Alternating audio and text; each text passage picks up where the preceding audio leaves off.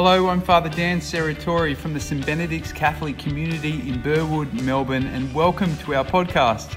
We hope you're blessed by this homily recorded at our Sunday Mass. May it enrich you and may it inspire you to embrace more fully the love, the life, and the mission of Jesus. Enjoy. Those who were here last night were a little slow to answer this question, so we'll see how you go if you were here last night, and there seems to be a few of you here, um, don't, don't jump in unless it gets desperate. if death was put to death, what would remain? Life. Very, that was quicker than last night. That was, that was way quicker. Well done. If death was put to death, what would remain? Life. Yeah? No more death just life, which is hard for us to imagine, isn't it? It's hard to imagine a life without death. But that is what we're celebrating here. This is what this is all about. That's what the empty tomb that we heard about in the gospel today is inviting us to consider. Life without death when the coffin is lowered into the ground, it seems final, doesn't it? It seems like death has won. Unless you put your faith and your trust in the events of Easter. You see, Easter promises us that whilst death is still a part of our lived reality, we will all die, the, the, the power of death, the sting of death, the finality of death has been overcome. And not just our physical death, this is really important for us to understand, not just our physical death. That's, we're not just here celebrating the fact that uh, it, our physical death has been overcome, but also the death that we experience whilst we're still living. All that stuff that prevents us from being fully alive.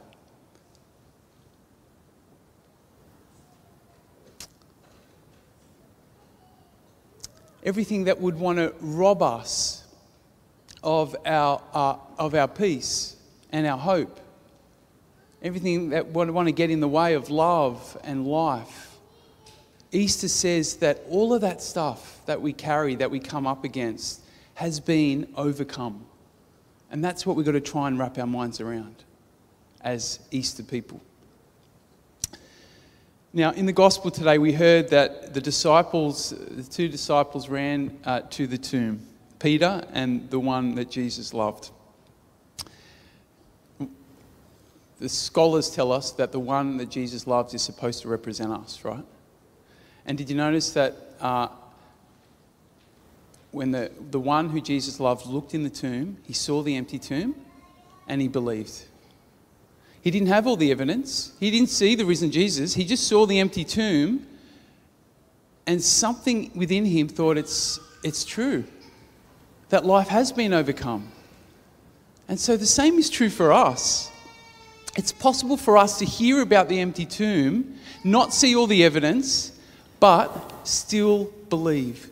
Imagine you believed, like deep down within you, that it was true. Imagine.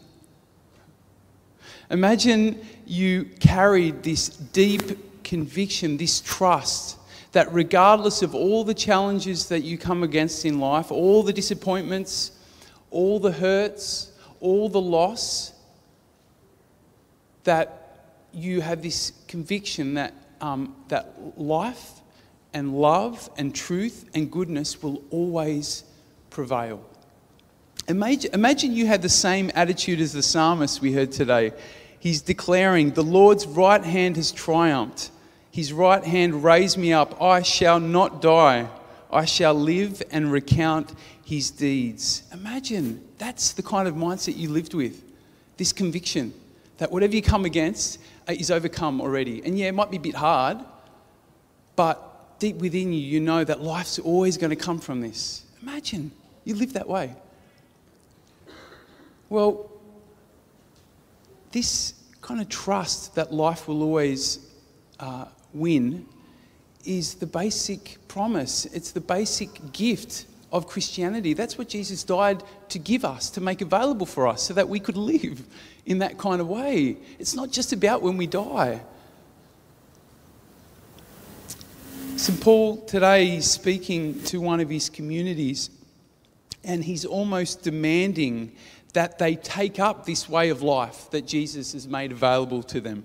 He says, Since you've been brought back to true life, right, not any life, but true life in Christ, you must look for the things that are in heaven where Christ is.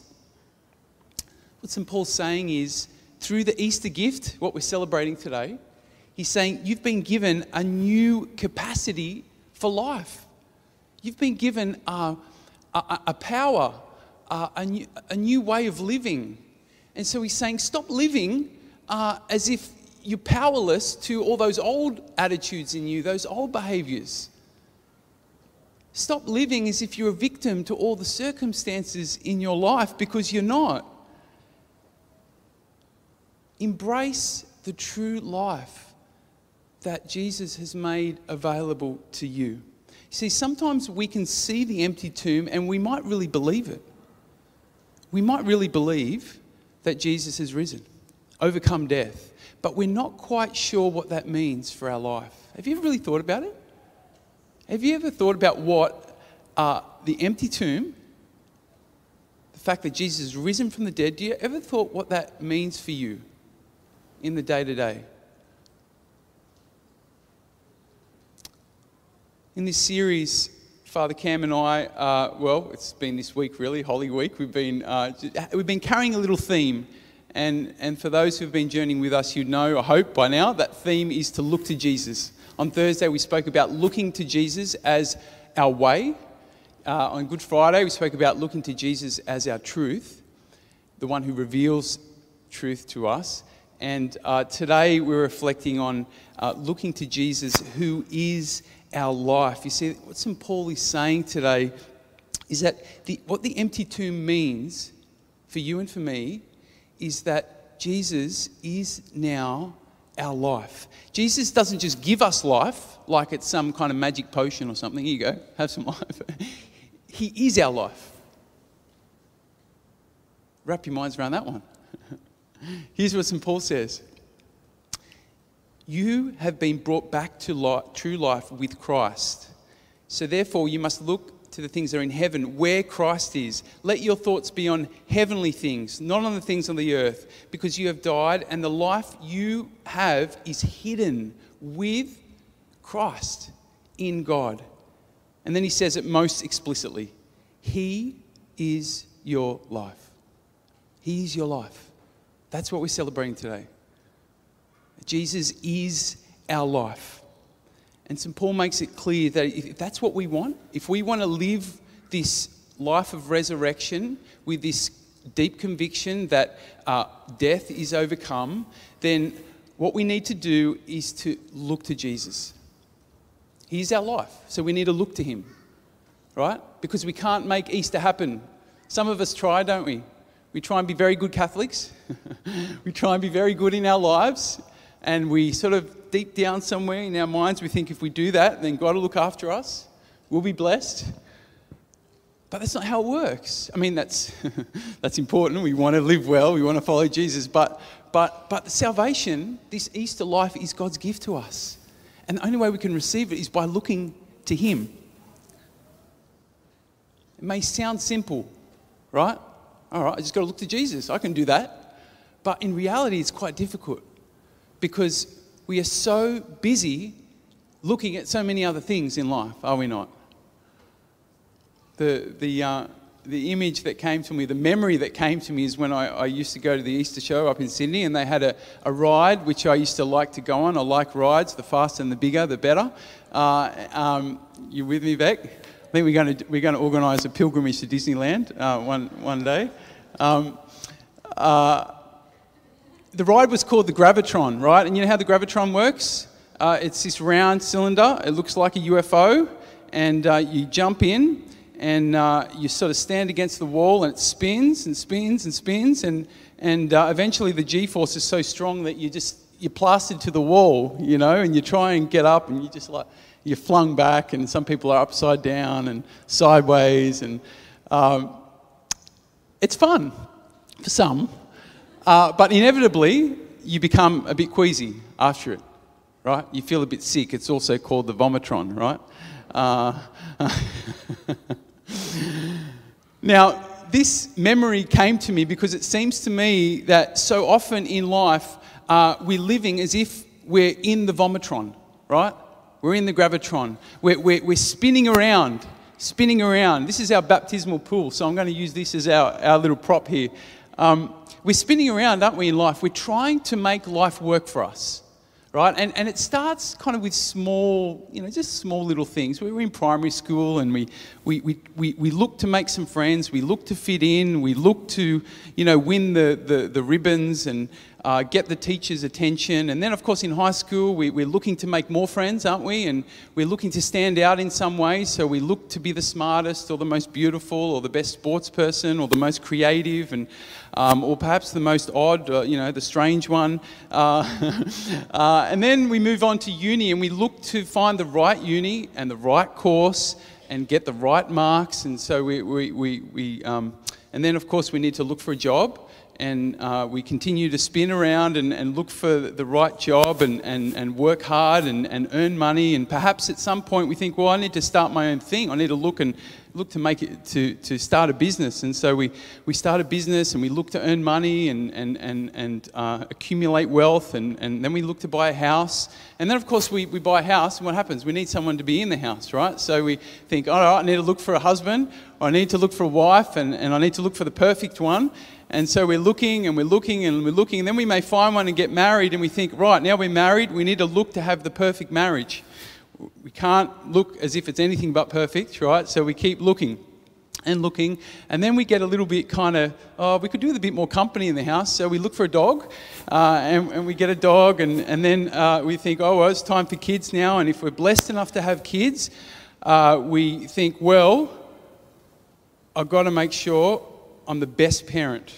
I'm not going to make the mistakes my parents made. And so we look to be the best, right? We look to be the perfect parents and we keep looking.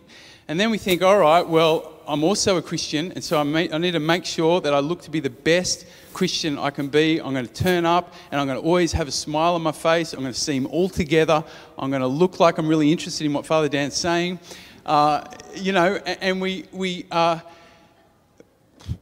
we, we keep looking right? We keep looking. The problem is that nothing is really quite satisfying us. So we need to keep looking. We need to keep looking. And I don't know about you, but as I'm walking around, as I'm spinning around here, I'm starting to feel a little bit queasy. I start to feel a little bit sick. It's like I'm back on the vomitron, right? Uh, isn't that true of our lives? That we're spinning and we're spinning and we're spinning and, and, and, and we become sick. We carry all kinds of sickness the sickness of fear and worry and anxiety, the sickness of burnout. We, we lose our center, we lose our peace in all the spinning, in all the looking. The problem is, the reason why we're not experiencing more of this Easter life is that we're not looking enough in the right direction. We're not looking to Jesus. You see, if we only look to Jesus when we come to church on Sundays or at Easter, or, you know, if we only look to Jesus between all the other things we're looking at, or if we only look to Jesus when we need something, then we're never going to live the life that He wants us to live, that He's made available for us. We need to look to Jesus in such a way that He becomes the center of our whole world. He becomes the one thing that everything else revolves around. That's the secret of the saints. They made Jesus their one thing, the center of their universe. When we make Jesus the center of our world, he gives proper meaning to everything else that's going on. Everything else seems to hold together more harmoniously. Just like the sun kind of, you know, enables everything to sort of hold together. The same is true when Jesus is at the center of our lives. We may still pursue all the other stuff, but we'll find that we're not so dependent on it. We, we don't have to hold on to it so tightly because Jesus is uh, the, the foundation that we build our life upon, not, not all that other stuff. We find our, our security in Him, we find our purpose and our meaning in and through Him.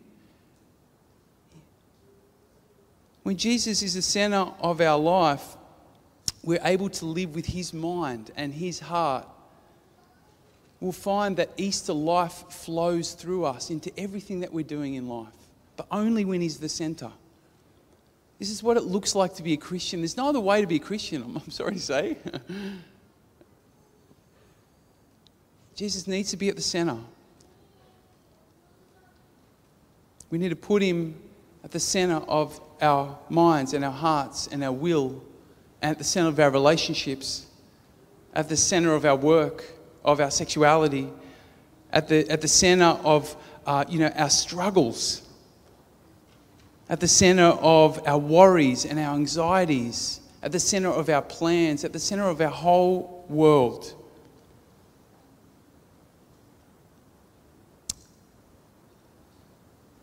To look to Jesus to put him at the center means that we recognize that he's not just a good teacher that we follow, that inspires us, but he's our Lord. He's the ultimate authority of our lives. Can you say that about Jesus? If, if, you, if, if, you, if you can't, that's fine, but it's, it's just important that we can, we can be honest about that. We can respond to that as an opportunity. To be a Christian is to say with Paul that it's no longer I who live, but it's Christ who lives in me. Jesus is my life. And so after Easter, uh, Father Cam and I are going to be uh, leading a, a, a, series for a, a, number of weeks. And we're going to be talking about how, as a community of faith, we can put Jesus at the center of our lives. We're going to be giving different practical uh, ways. But I want to offer this morning just a very everyday discipline uh, that is a start this is an essential start if we want Jesus to be at the center of our lives. And it's simply to wake up in the morning and turn your heart to God, turn your heart to Jesus, and, and ask Him God, how can I put you at the center of my life today? Show me what, show me, give me, give me, give me the plan for today. What is it that you want me to do? Fill me with your love. Give me your heart for people. Give me your wisdom. Give me what I need today to give glory back to you. Something as simple as that. We wake up in the morning, we turn to Jesus. We say, Give me what I need today. Be at the center. Show me what I need to do. That's a great start. The more that we do that, the better. Now, I'm conscious that there are some with us uh, here today. I'm guessing, I think it's a fairly good guess, uh, either here in our church or, or uh, with us online who have never really made a conscious decision to put Jesus at the center of, of their life, of your life. Maybe you've been coming to Mass for years and you've just never, I don't know, you've just never really in your heart thought, all right, I'm going to make that decision. And what I want to assure you of is that if you make that decision, you can still be perfectly normal, right? I promise you. It's not going to take away anything of who you are, anything of what you really value. It's just going to bring out the very best in you. That's what Jesus does. So I want to give us all an opportunity today. Maybe you've never made that decision. It's an opportunity for you, just in your heart, to make that decision. Maybe something I've said today has resonated with you and you think, I want that life. Well, it can be as simple, the start, the start is, is as simple as making the decision. Perhaps there are other of you here who have been on the journey for a long time, and you think, well, I'm not sure I'm really plugged into this Easter life. Maybe I need to make that decision again. So here's an opportunity for you. And what I want to invite you to do is simply just repeat, it's got a very short prayer. Just repeat after me. Uh, you might say vocally if you're a little timid or a little shy or you don't want to seem strange uh, to those around you, you just echo this in your heart. So I invite you, if you like, if you wanted to pray this prayer, maybe just close your eyes and repeat after me Jesus, thank you for giving your life so that I can be free. I look to you now and I give to you all my sin. I receive your gift of new life. I ask that you would fill my mind with your truth and transform my heart to be like yours so that you will always be at the center of my life and I may always follow your way.